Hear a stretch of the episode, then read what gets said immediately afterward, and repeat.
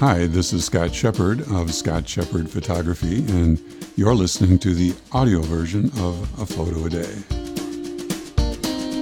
It should come as no surprise that there's a visual element to A Photo a Day, which you've seen if you've gone to the website. But if you're listening to the podcast version of this, I can't put a picture in the audio file, so you will find a link to the photos in the episode notes for the podcast. Shame on you. My hands are shaking as I read this. If you are upset by images of the seditious acts that occurred yesterday, you have a right to be. If you aren't, you shouldn't be reading this. If you are inclined to say, but these people are really Antifa folks, or what about the BLM protests across the country this summer, or but the election was stolen and they, we have the right to overthrow a government that robs us of what is ours, you need to go somewhere else. You aren't welcome here. And if you observe that this picture is captured from MSNBC and are inclined to say, but that is the fake news network, I will say this. The network has its biases, as do all of them.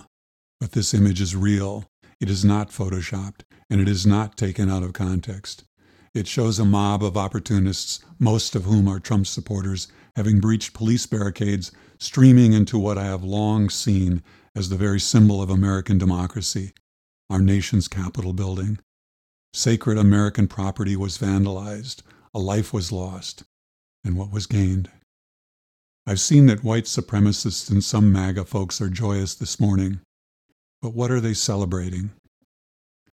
You may have noticed that this is a photo of my TV screen. Somehow I felt the raw moment was worth capturing. The last time I took a photo of a TV image was on a summer night in 1969. Americans had landed on the moon and I was 15 years old. Like so many Americans of my generation, I had been a fan of the space program since grade school, and this was one of the most exciting nights of my life. I set up my camera in front of my vintage black and white TV and took fuzzy photos of fuzzy video streaming from a quarter million miles away. What a paradox.